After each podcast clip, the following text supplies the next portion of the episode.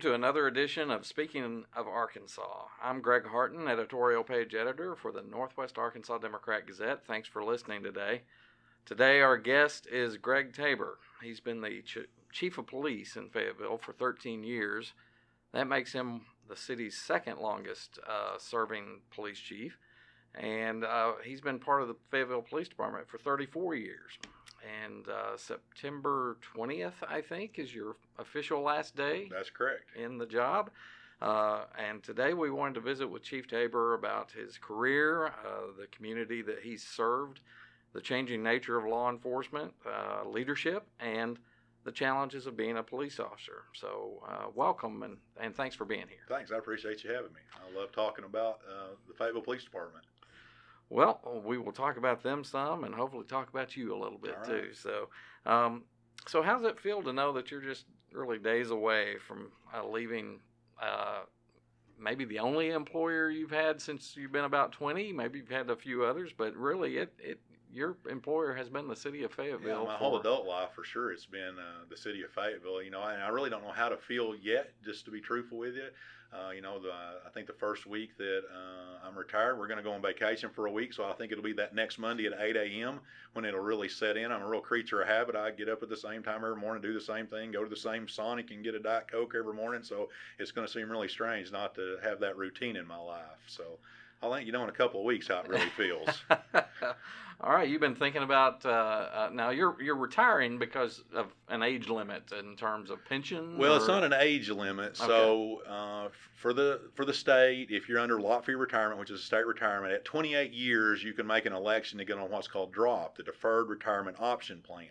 And if you elect to do that, whenever you do it, at 28 years is the earliest you can do it. But whenever you elect to do that, you can only do seven years. So I done that right at my 28th anniversary. So seven years later, here we are today. So I've known ever since October of 2012 that the end of September 2019 would be the end of my career. So it's uh, that decision was made in 2012, okay. not made recently. Okay. Um, well, let's go way back to when you first started. You were around 20, 21 years old. 21 when I started the police department. Okay. That's right. Um, but you grew up in West Fork, right? That's still, correct. Still live in West Fork. That's correct. Um, so tell me a little bit about growing up in West Fork. What yeah, was that so like? just for just typical little small town, and I actually uh, worked on a dairy farm whose owner was the fire chief in West Fork. Matter of fact, he is the longest serving fire chief ever. 50 years he was the fire chief. So obviously at a very young age, I think I started working on that farm when I was probably about 16. He got me involved with the fire department. I just loved it. So really, you know, talking about the only job I've ever had, I, I have had a few other jobs other than the police department. They've really all been around public service. Like I said, the whole time in high school, was volunteer fireman at West Fork. Um, graduated high school. Immediately that summer went to a EMT, emergency medical technician class at the U of A. Met some guys that were a little bit older than me, and uh, they ended up going to work at the fire department in Eureka Springs. And they said, "Why don't you come over here and go to work?" I was like, "They're not going to hire me until I'm 21." But uh, strangely enough, you could be a paid fireman EMT in Eureka Springs, but you couldn't be a volunteer. So I actually went to work uh, at the Eureka Springs Fire Department when I was about 19 and worked there before I worked at the police department. Okay. Um, and when you joined the police department, it was 1985. That's correct. Okay. Um, and uh, what? Tell me a little bit about what drew you to be a police officer. So you heard me talk about that a little bit uh, yesterday. There was a couple of Bud Dennis was the sheriff, had just become the sheriff in 1981. There were some guys in West Fork a little bit older than me that immediately went to work for him. They were friends of mine. So every Friday and Saturday night, I would bug them uh, to go ride with them, and I'd done that a lot from before I was 21 years old. So the, I think the very day that I turned 21. I went to work at the sheriff's office, and Bud was still the sheriff then. And and after a few months there, he told me, "Look, if you think you really want to do this, you don't need to stay here. You need to go to the Fayetteville Police Department." He had just retired from the police department a few years earlier. He said the pay's better, the benefits are better, it's got more security. Because you know back then when they changed sheriffs, most everybody changed with him. So I took his advice. Obviously, the police department, civil service, so there was a lag time there taking the civil service test. And uh, then I got hired. So I turned 21 in February, went to work for the sheriff's office, worked there till August when I was hired uh, at the police department. But what what specifically kind of drew you toward policing? Well, I, I think it was just the whole public service thing. You know, like I said, I started early. You know, it was fire department, still public service. I just enjoyed that type of work. Uh, riding with those older guys from West Fork that were deputies. Uh, you know, obviously, the one thing I like most about police work is the day is never the same. You never know what it's going to be from day to day. I still say that today, 34 years later, still some something happens every day that you've not encountered. So that's really what drew me to law enforcement. It's what kept me in law enforcement this long. It's just the, the thought of knowing that something new every day. Oh, that's I, I would think is is something that keeps people out of law enforcement too. Right, you right. really never know what's You going to know. happen. We we encourage people, the police department, to never say always or never say never because those are two words that aren't usually true in police work.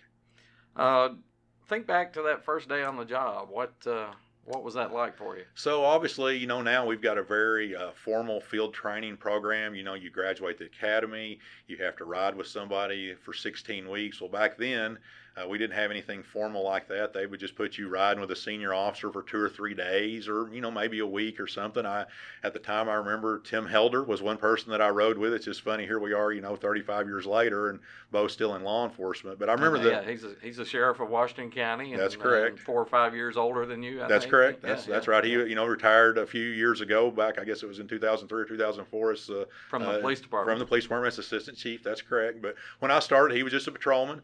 Rode with him for a few days and a few others. And I remember the sergeant. His name was Lauren Rickman. He's been long retired. Uh, there was an unlock at Walmart West when Walmart uh, was where the optical lab is now, not where they're currently at. And he said there was an unlock out there. Did I think I could go out there and unlock this car without messing it up? And I told him, yeah, I thought I could probably do that. And that was my very first call. And then after that, I never rode with anybody again.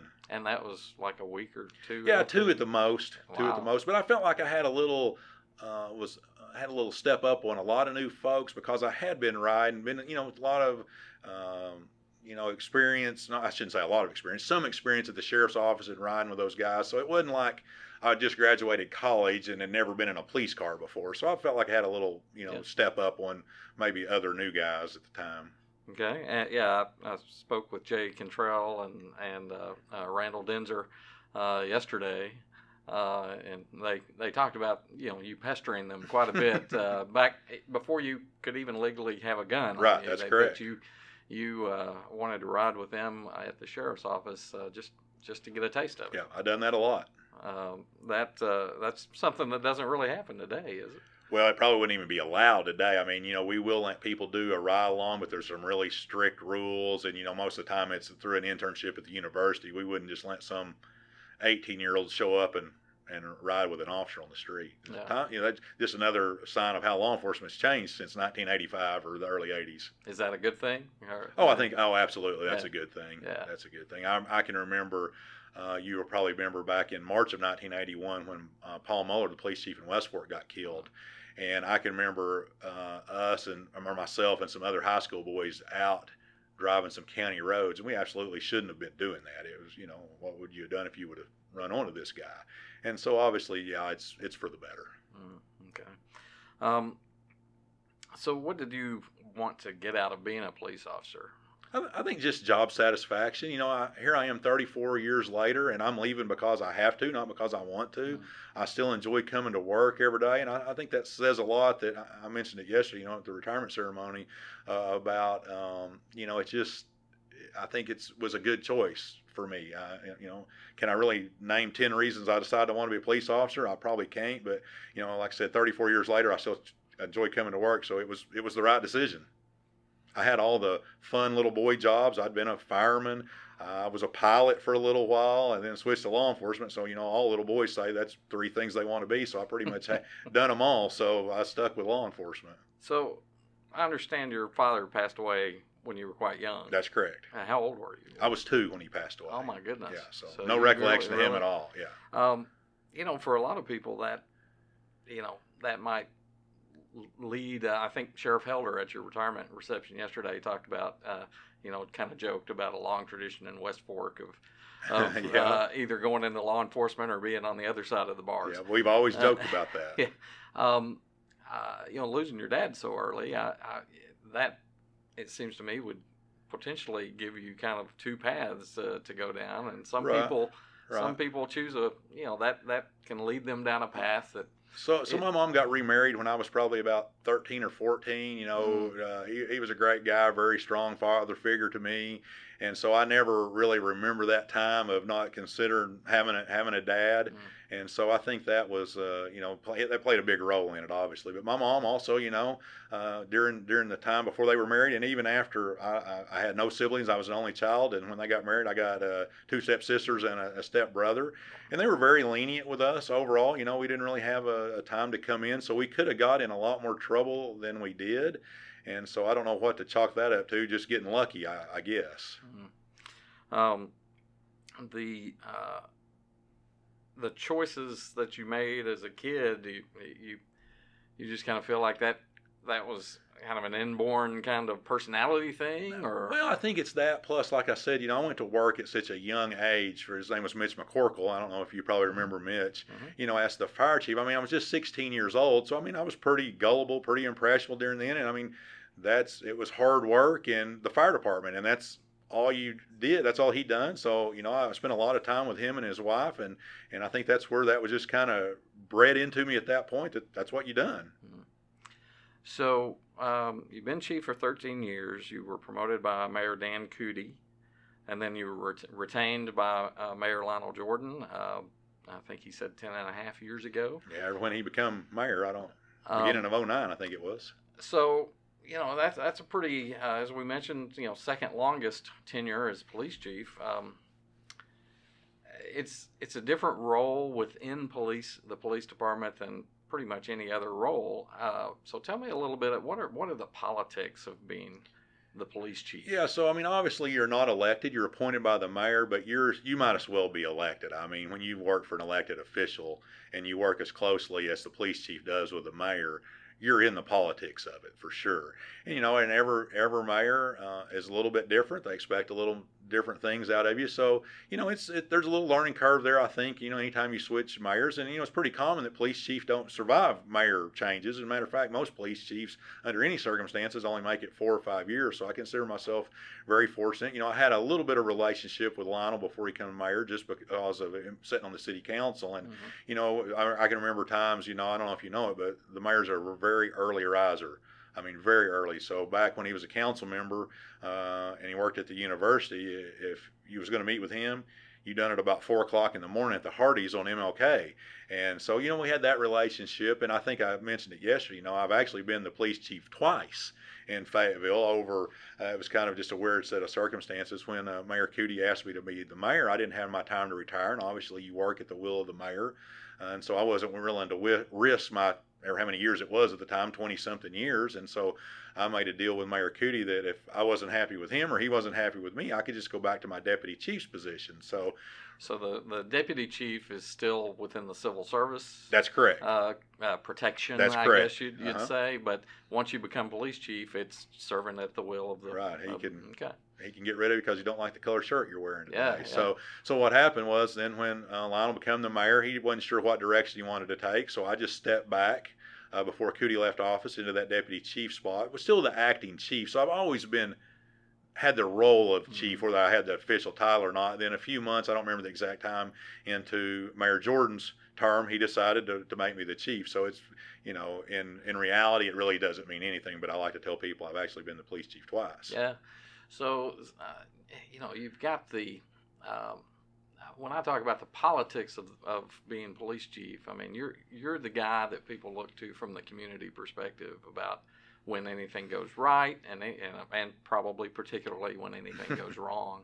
Um, and, you know, I think to your credit, I think our police department has had a pretty long period of uh, no major scandals or anything like that. But uh, but you know things crop up and, and you've got to deal with them. Sure, things- things how, happen. How do you how do you interact with those issues and and uh, and how is it different as police chief than any other role that you've ever had? Well, I think you know, as, as any other role, you can kind of fade into the shadows. Whereas the police chief, you can't really do that. I mean, ultimately, like you said, ultimately, you're going to be held responsible for the good and the bad. And back to the politics part, I think you know it's important, and it's hard for a lot of young officers, and I was probably one of them to understand.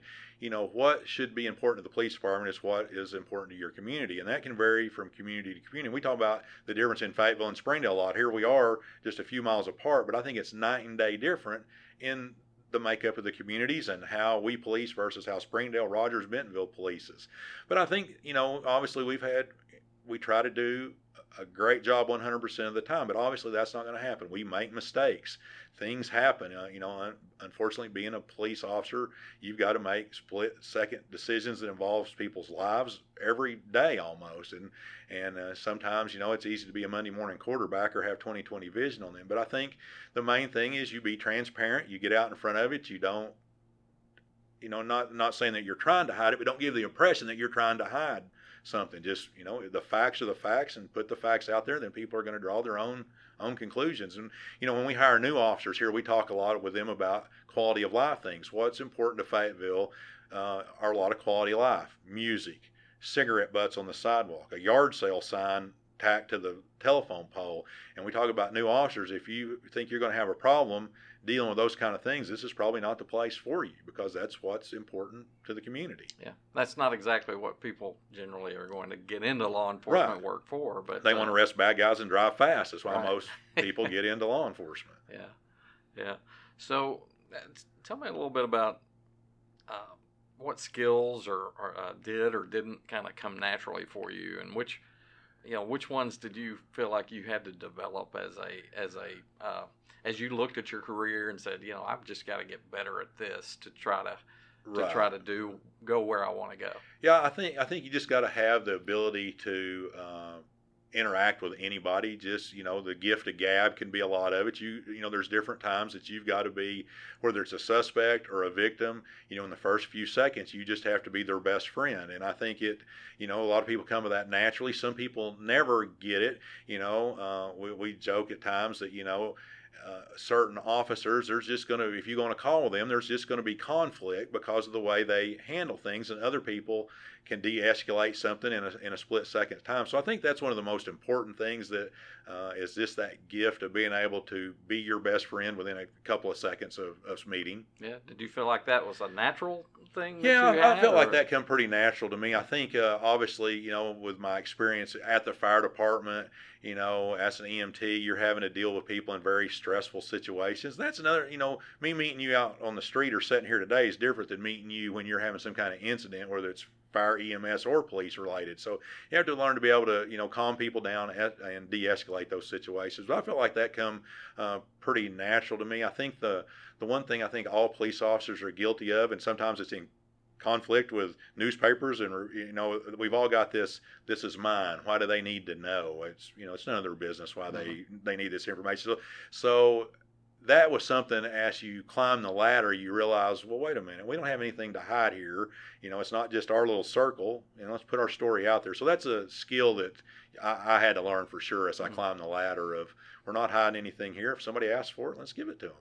Uh, yeah, I think that's a, a, a common thing from my experience that that you know you you meet a police officer when he's younger and and there is a little bit of that uh, us against tension, them tension yeah. yeah and uh, and with various officers, I've seen that kind of develop over the years yeah. as they've gotten more experience, gotten more comfortable in their own skin, uh, and and you know, uh, rightly, I think they, you know, police officers usually have to come into a situation and really take command. Um, yeah, most uh, generally. To, to, to, get things under control quickly. Um, and I, I think sometimes that that's hard to turn off when you're needing to have that softer touch. Yeah. Um, so, uh, uh, uh, how do you communicate that with your younger officers? I think just having that discussion with them. I mean, it's kind of a culture of look, folks, we don't have anything here to hide. Uh, we work for the community, and and you know, if if by law we can give it to them, we're going to give them that information. Uh, let's, like I said, let's it, it's 99.9% of the time it's all good. Let's tell our good story. You know, back to your previous question, I think one of the other hard things to learn is when you first become a supervisor, because here you've been working with this group of police officers uh, for you know whatever time, and they're some of them are your best friends, and definitely friends to some degree. And then all of a sudden, you become a supervisor, and you're expected yesterday I couldn't make a decision about anything. Well, today I'm a supervisor and I have to make a decision about everything. And sometimes that involves discipline, uh, people that work under you and those kind of things. So that's a, that's hard too. And I had a that was probably the biggest skill I had to learn is you know the quicker you can nip problems in the bud, the the better off everybody is, and that's that's hard to, to do. Well, and it's taken to a whole different level when the people you supervise and, and yourself. I mean, you get you get to carry a gun as part of your Sure, job. You sure. you get to come into situations and You have a lot of authority over people. Yeah, and so it's uh it's it's pretty critical to Right. get that right. Right. Absolutely. Um, give me some examples, if you don't mind. Of I mean, when you think back over your career, um, you know, what are some of the more memorable uh, situations that you got involved in uh, as a young officer, as a as an experienced officer? Uh, uh, tell- I don't know if there are some that just naturally bubble to the surface. Yeah, I mean, I mean, there, there's several. You know, early in my career, I think I'd only been an officer about a year and a half. I became a canine officer, and I've got so many great stories from being a canine officer. You know, it, it's funny when you're that canine officer.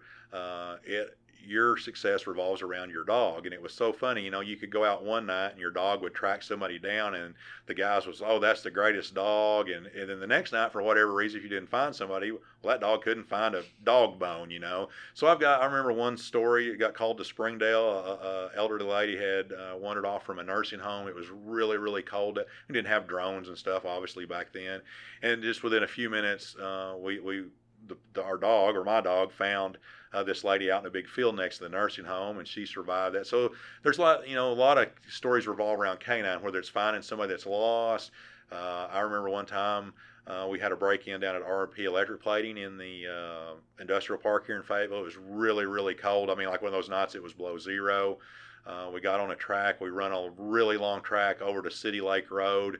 I was froze. We'd been through the creek a couple of times. Dog has icicles hanging on him. At that time, John Schuster, who now works at the sheriff's office, was a canine officer here.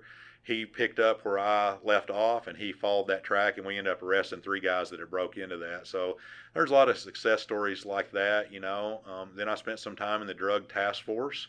Uh, early on in the drug task force was when crack cocaine was first hitting Fayetteville, and a lot of it was coming from eastern Arkansas, and also some of it was coming from the Muskogee, Oklahoma area. So we spent a lot of time in the Marianna, Helena area in the early 90s. And so I think that we've done a good job, uh, you know, putting, uh, arresting a lot of people that were involved in that. So I'm pretty, pretty proud of that too. So um, you you headed up the narcotics uh, division, I guess. Yeah, the Uh, Fort, Fort DTF. Okay.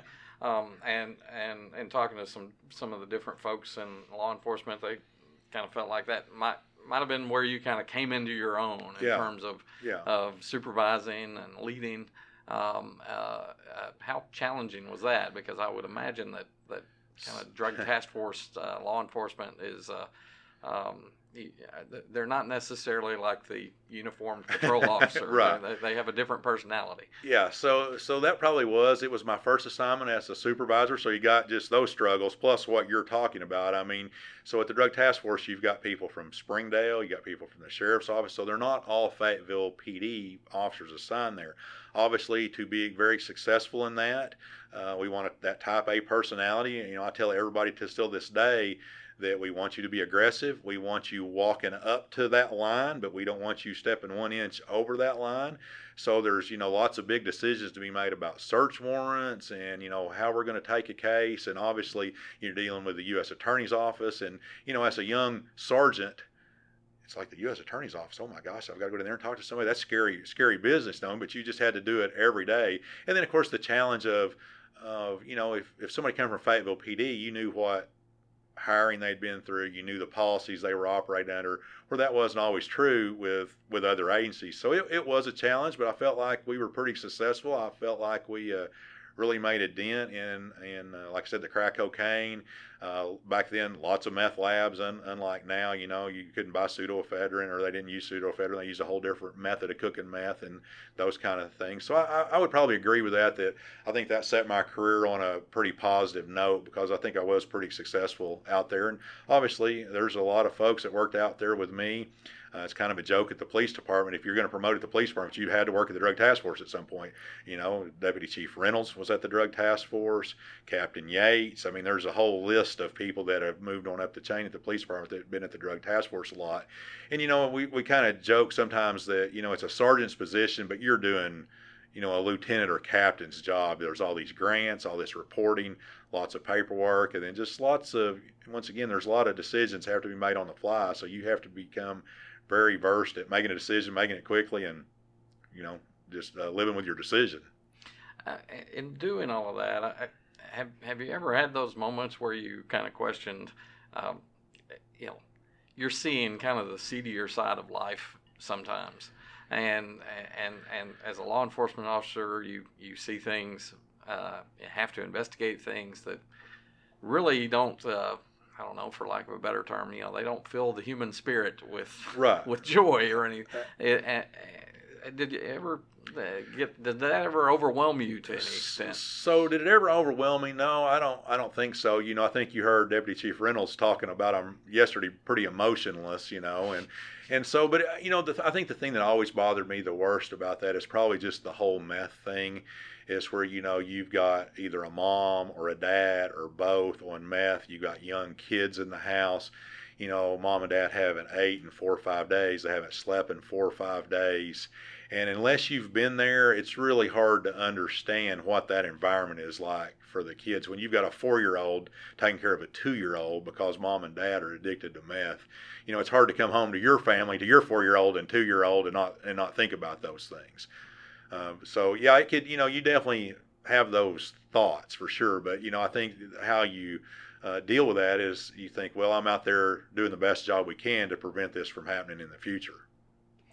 The um, you mentioned family, uh, and yesterday uh, at your retirement reception, um, there were uh, lots of references made to sacrifice, um, and uh, and most of those were really talking not so much about you, but about your family. Yeah. Um, tell me a little bit about that, especially I guess when you're working narcotics, you yeah, so you, are not working eight to five necessarily. So, right. what kind of sacrifices does a police officer have to make for his family, or or does his family have to make so he can do the job he wants to do? Well, I think I think the first thing is you know just what I said a minute ago. You've got to be careful when you when on the officer's point when you come home that you're not bringing what you just saw or saw a few hours, a few days earlier home. I mean, you've got to be able to turn that switch off. You're right about narcotics. You know, there was a lot of golf playing during eight to five because all the work happened at night. You know, and you would just get home and you'd get that call. You might get that call at two o'clock in the morning, and probably, uh, you know, and uh, I always joke the police officers are either married to teachers or nurses, and I don't know why that is, but typically that's, you know, if you took a poll, the majority of them would be married one of those two groups. And my wife was a nurse at the time, so she worked uh, strange hours. You know, she worked in the ER, and we used to always joke early in our career that I would deal with them out on the street, and then she'd deal with them a few hours later in the emergency room. So we knew all the same people. Yeah. And uh, so luckily we had family close, and it was it was you know convenient. Luckily for us that we had a lot of family. I see young officers today that you know they're working nights and working weekends, and their wife may be a nurse or some other position that works night, and they have no family here. And it's really that's that's a tough thing to get over. You know, that something I never had to deal with uh, as far as our kids because we always had that support of our family. So it's definitely hard for a young officer to do that. But you know, it's just I can't tell you how many hundreds of times you know uh, Cindy'd be setting uh, supper on the table and you get that call and you just that's just part of it. And mm-hmm. Uh, you know, luckily for her, you know, as it got a little later in her career, she also took a position where she was on call. So that worked both ways a lot of times. And there was a lot of times that we both, uh, you know, we'd jerk the kids up in the middle of the night and take them next door or down the street to, to somebody because we both had to go to work. So that's where the kids kind of, uh, you know, sacrifice some. And then as the kids get older, I can remember, you know, lots, not lots of times, a handful of times when my kids were teenagers, I'd get that call, hey, do you know your daughter or son's over here? So, uh, you know, that's, that's, you heard me mention that yesterday. Mm. Sometimes growing up a cop's kid, you know, there's no secrets. You're not going to get by with much. Right, so. right. Um, the, tell me a little bit about how you think attitudes uh, toward policing has changed over the 34 years that you've been involved in law enforcement you know, to be truthful, and I can only, I think, speak for Fayetteville. I don't know how it is other places, but in Fayetteville, I don't know if it's really changed that much or there's just that perception or thought that it's changed that much. Because, you know, when we do any kind of uh, survey, I mean, it comes back overwhelmingly support for the police department.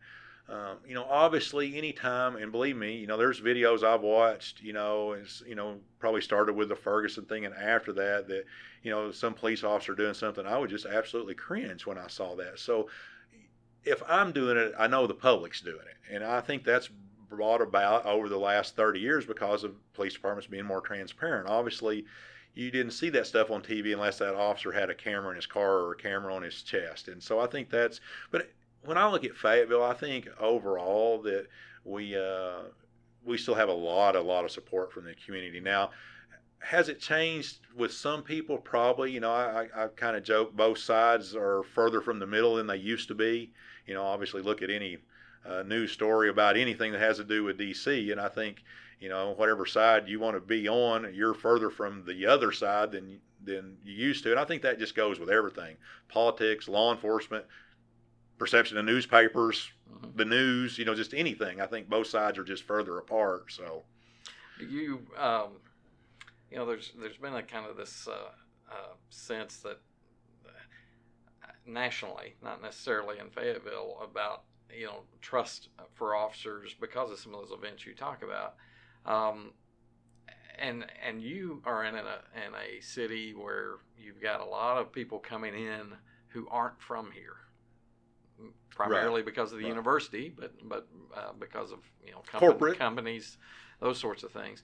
Um, so you do deal with a lot of people who have very different experiences with law enforcement, um, and and so how do you how have you kind of seen that play out over the years where, um, you know, if, if you pull over uh, uh, someone, uh, you know, they has very, that negative they, they very well could have had a very negative experience wherever they came from. Right, right, right. Um, so how have you? Well, once again, I think I think you know you just have to be open and transparent about it. And we've had a lot of discussions. You know, after the Ferguson incident, we uh, it was like a traveling road show almost. I mean, we went and spoke at almost every church, at the university.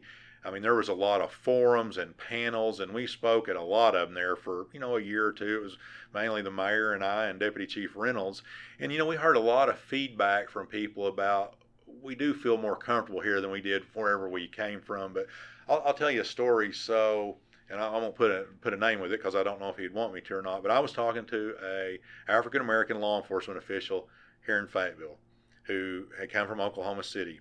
He had a teenage, I don't remember the exact age, but you know, an older teenager, went to Fayetteville High School. He was relating a story to me about how his son felt uncomfortable getting stopped on a traffic stop in Fayetteville, Arkansas. And I'll tell you, I don't think anything had ever taken me back so much in my life as to hear that because I thought, why in the world would a young African American male be afraid to get stopped by the police in Fayetteville, Arkansas. And, and so that was a real wake up call for me that, hey, I may think it's perfect out there, but there's still a lot of work to do when, when I when I hear that for mm-hmm. sure. And then I was watching a, a body worn camera just in the last two weeks. Uh, we were arresting an African American male, and, and his comment was he was already handcuffed and was getting put in the back of the police car. His comment was something to the effect of, "I'm afraid to get in this car with y'all." And so that just tells me that there's still work work to be. No matter how good I think it is, there's still work to be done. Yeah, and and sometimes it's easy to kind of shrug that off if, from your perspective, you're doing everything right. Right. Um, so because you're not always going to convince everybody. Right. Right. But so so how do you?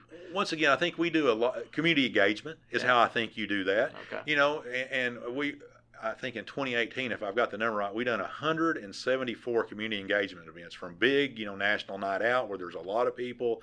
Our Youth Citizens Police Academy, I think you start at a young age. You know, used to we had DARE, if you remember what that was, yeah. you know, to keep kids off drugs. Well, now we start at a young age with our Youth Citizens Police Academy, so you can build that rapport and some of those connections with kids that are in junior high, so they see that hey, he's just like I am. It's just a job he's got, you mm-hmm. know, and so nobody to be afraid of. He's my friend. We still have, you know, you hear officers all the time that either taught DARE or taught Eustis Police Academy that, that some young teenager will call. They still have that connection with them. So I just think that community engagement, which is, you know, that's one of the big things that's different than 34 years ago.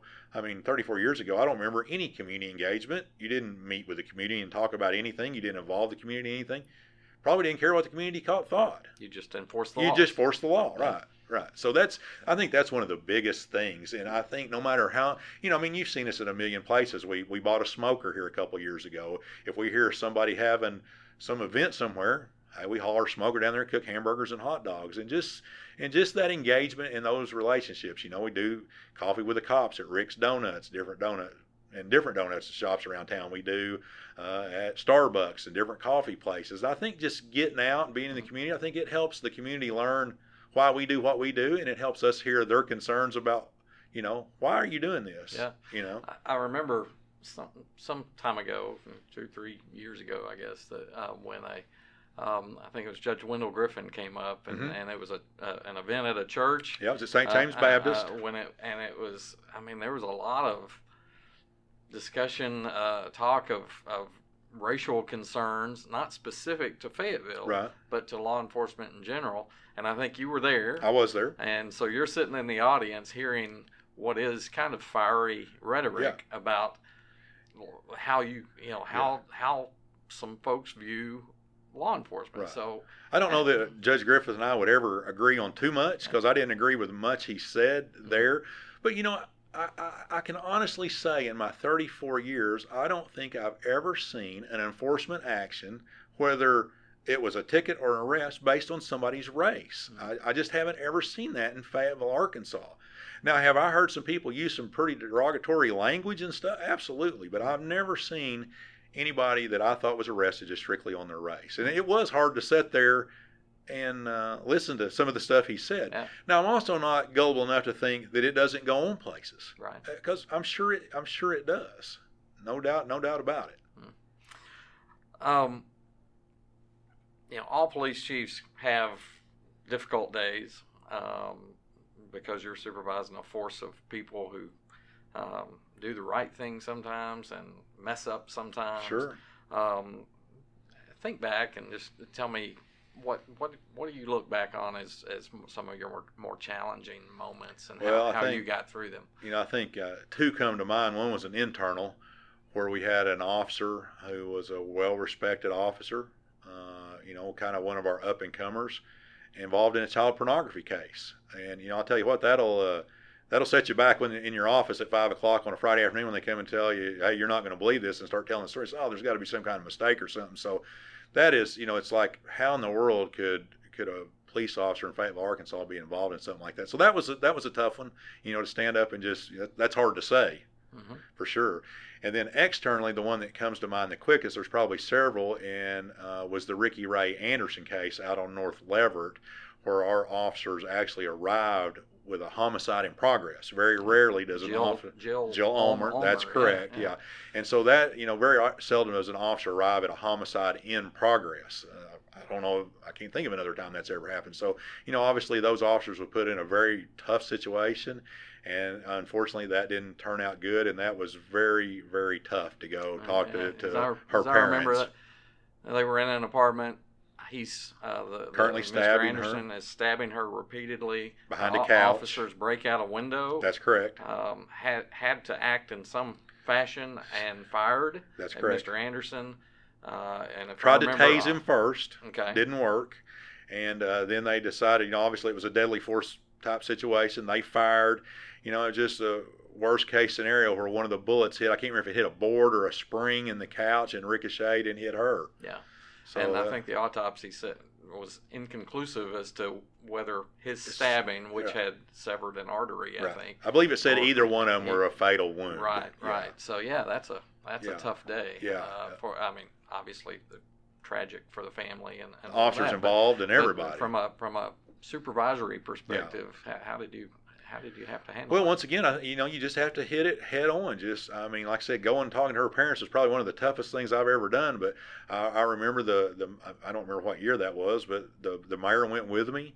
And, uh, you know, fortunately for us, the family, I mean, they could not have been any more, uh, understanding, I guess is the word I want to use. But once again, you just say the facts. The facts are the facts, and we're, we're not going to hide anything, and you just lay it out there, no matter how difficult it is. But that was that was one of the tougher things that I can remember. And obviously, anytime you deal with, you know, there's several other, you know, homicides and, and those kind of things. You know, those are never fun. And then, like we talked about earlier, you know, some of the other things that are difficult. It's never fun discipline somebody, especially somebody you've worked with for, or, or, terminating somebody you've worked with for 20 or 30 years. And unfortunately, that's the bad side of uh, of being the chief because if you're the deputy chief, the captain, and lieutenant, you get to dodge that responsibility to some degree. But when it comes down to terminating somebody, it ultimately falls on the chief. And like I said, that's it's never fun. Well, it has to be done. But it's got to be done occasionally. Yeah. Um, yeah, it's a strange little twist here. Uh, so I understand that at one point you you got uh, uh, you were out on the road having to search for your tooth. Uh, because of an, ar- yeah. an arrest uh, that you made. Uh, yeah, so I'll go. I'll take you way back. So, uh, like in fifth grade, I was riding a bicycle, had a bicycle wreck, busted out my two front teeth uh, huh? on a wall I hit. So my two front teeth have been crowns for years and years and years. And so back in the drug task force, we were serving a search warrant out somewhere around the Sulphur City area. And uh, when we pulled to the driveway, it looked like a covey of quail. People just running everywhere. So uh, at some point, I chased one of them down, and when we hit the ground, somehow his arm flung around and, and hit me in the mouth and knocked one of my front teeth out. Well, as I'm kind of looking for it, uh, there it was in his hair. Uh, my tooth was, so I had to pick my front tooth up out of out of his hair. So that's that story. so there's lots of funny stories like that out there. You know, like I said, something new every day. Yeah, yeah. You. Uh, so you, that is a true story. You, Ever who told you that? You never get. Uh, you, you know, you always think of people pulling their weapons or whatever, but but a lot of the injuries just happen oh, yeah, in just, the course of just chasing somebody right. You know, that's right. You always twist an ankle, hurt your elbow, scuff up your knee, something. That's just a common common occurrence. Yeah. So. Did did you ever you know, not everybody's looking to get into a fight, and that's one of the things about that certainly we honor about law enforcement officers is they're running into the fight where everybody else is running. Yeah, you've seen that a lot on TV. It's 9/11's, right, you know, obviously right. anniversary. So yeah, so, um, did you ever? Did that ever give you pause? I don't. I don't ever remember a time that that crossed my mind that well, I'm just going to stand out here and see what happens, or it just, you know, like I keep going back to. I think it was just bred into me at an early age. Is that's just what you done, you know. And so I don't ever remember having second thoughts about that. And you know, to talk about that a little bit, you know, times have changed when it comes to active shooters because when we first started having active shooters, you know, all these years ago, I mean, kind of the MO and the training was if you were the first one there, you kind of waited on the cavalry to get there. And, you know, then you attack the situation. Well, obviously, in recent years, I mean, there were so many people dying while we were waiting on the cavalry when one officer or two officers were there. I mean, those tactics have completely changed. So if you are that unfortunate officer that shows up and you're by yourself, I mean, you got to, you know, you got to go to where the shooting's happening at. So that's another, you know, that's kind of changed over the years for sure. The tactics, you know, you saw uh, you know, there's the Parkland shooting mm-hmm. where you know that whole controversy about did that deputy act correctly or not. But you know, in today's today's world, you can't uh, sit outside and wait on the cavalry while an active shooter's inside the building killing people.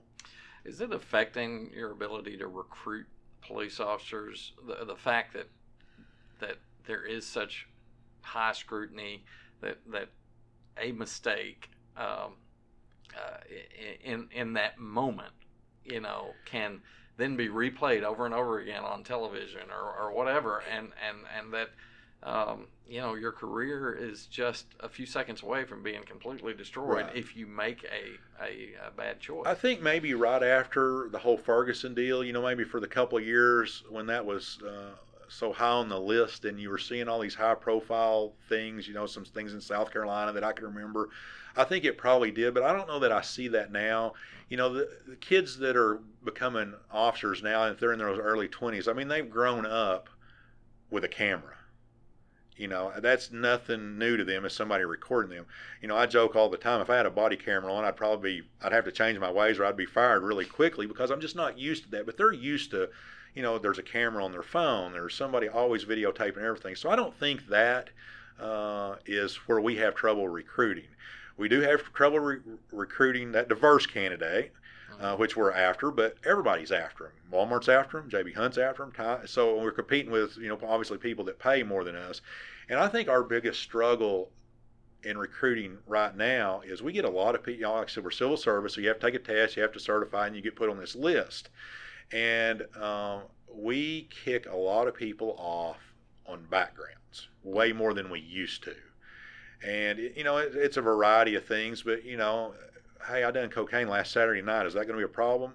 Yes, that's probably going to be a problem. Now, if you smoked marijuana a year ago, man, we can talk about that. But I think we kick a lot more people off our civil service list due to backgrounds is one reason we have a hard time. But I don't recall ever anybody ever coming in and telling me, you know, I got second doubts about this because all the scrutiny. I'm having to wear a camera. There's a camera in my car. It's more about hours, workload, pay, those kind of things. Mm. Okay. Which and ours is great. Don't get me wrong. I mean, we're one of the highest paying departments in the state. Uh, the city's benefits are, are great, but when I can go up to Walmart and you know not get that scrutiny you're talking about, make double the money, you know, that's pretty enticing. Yeah. Um, talk for just a minute about uh, about Fayetteville as a as the community and and how how are we as far as our how are we positioned in terms of our police department? Um, uh, uh, you know, obviously, I, as you depart, I, I, suspect you feel like you've done everything you can to, to, to position it well. But are, are we where we need to be in I, our police department? I, I, sure think we are. You know, uh, an officer left two or three years ago in his retirement party said something that really sunk into me. I think the last thing he said was, "Leave it better than you found it." and I think that's a great advice. And so I feel like I am leaving it better than I found it. You know, we, have obviously talked about CALEA or Commission on Accreditation for Law Enforcement Agency accreditation. You know, that was talked about at the police department for years and years and years and years. And finally in 2013, uh, we bit the bullet and done that. And I mean, basically what that is, is they, you know, there's other police chiefs from around the country or ex police chiefs. They come in and basically they evaluate your department. They look at all your policies to make sure your policies are the way they should be, covering all the high risk uh, things we do out there. They make sure all your reports indicate that you're um, following those policies. And so I think that was one big step to prove that we're doing all the right things. And then in the last few years, the state of Arkansas come out with what's called ALEAP, the Arkansas Law Enforcement Accreditation Program. So we're also accredited through the state through ALEAP, and there's only, and I didn't know the number, I think it's only five departments in the whole state that have both those certifications. So it's easy for me to sit here and say, we got a great police department, but we're bringing people in from the outside, and they're evaluating that, and they're writing reports saying, you are doing all the right things, you have everything in place that you should, and those kind of things. Do you feel like we're staffed at a level we need to be for a community this size? I mean, overall, yes. Could we always use you know, another handful of people. Yeah, you know, we've heard a lot of talks about trail security in the last couple of years. Obviously, we keep adding trails, adding trails, and we hear that a lot. So this year we were able to add one person whose sole responsibility is to work the trails. I mean, that's 40 hours a week, and obviously people start on the trails at five in the morning and go to late in the night, seven days a week. So obviously that's not covered much. So we'd like to have you know a few more to cover the to cover the trails. But I mean overall, would I like to have added a few more people during my tenure? I would have. But I also understand, hey, the money's the money, and and you've only got so much to go around. And obviously the mayor's got a tough job because I'm not the only one asking for new people. So's parks and transportation and the airport and the fire department, everybody else. So I get it's you know you only got so much money. You just have to do the best you can with it. I think we've uh, positioned ourselves really well. You know, obviously a lot of our command staff. Uh, is eligible to retire. They're at some point in that seven years on their drop. So we've spent a lot of time and money and effort with succession planning mm-hmm. in recent years. I think we've sent everybody to all the appropriate schools, the training. We have them ready uh, to take that next step up, whether that time comes, you know, next week or in two or three years from now. So I think that's going to be important to keep making sure we are prepared for everybody to take that next step because there are a lot of senior people that are that are eligible to retire and just a matter of when are they going to do it. Okay.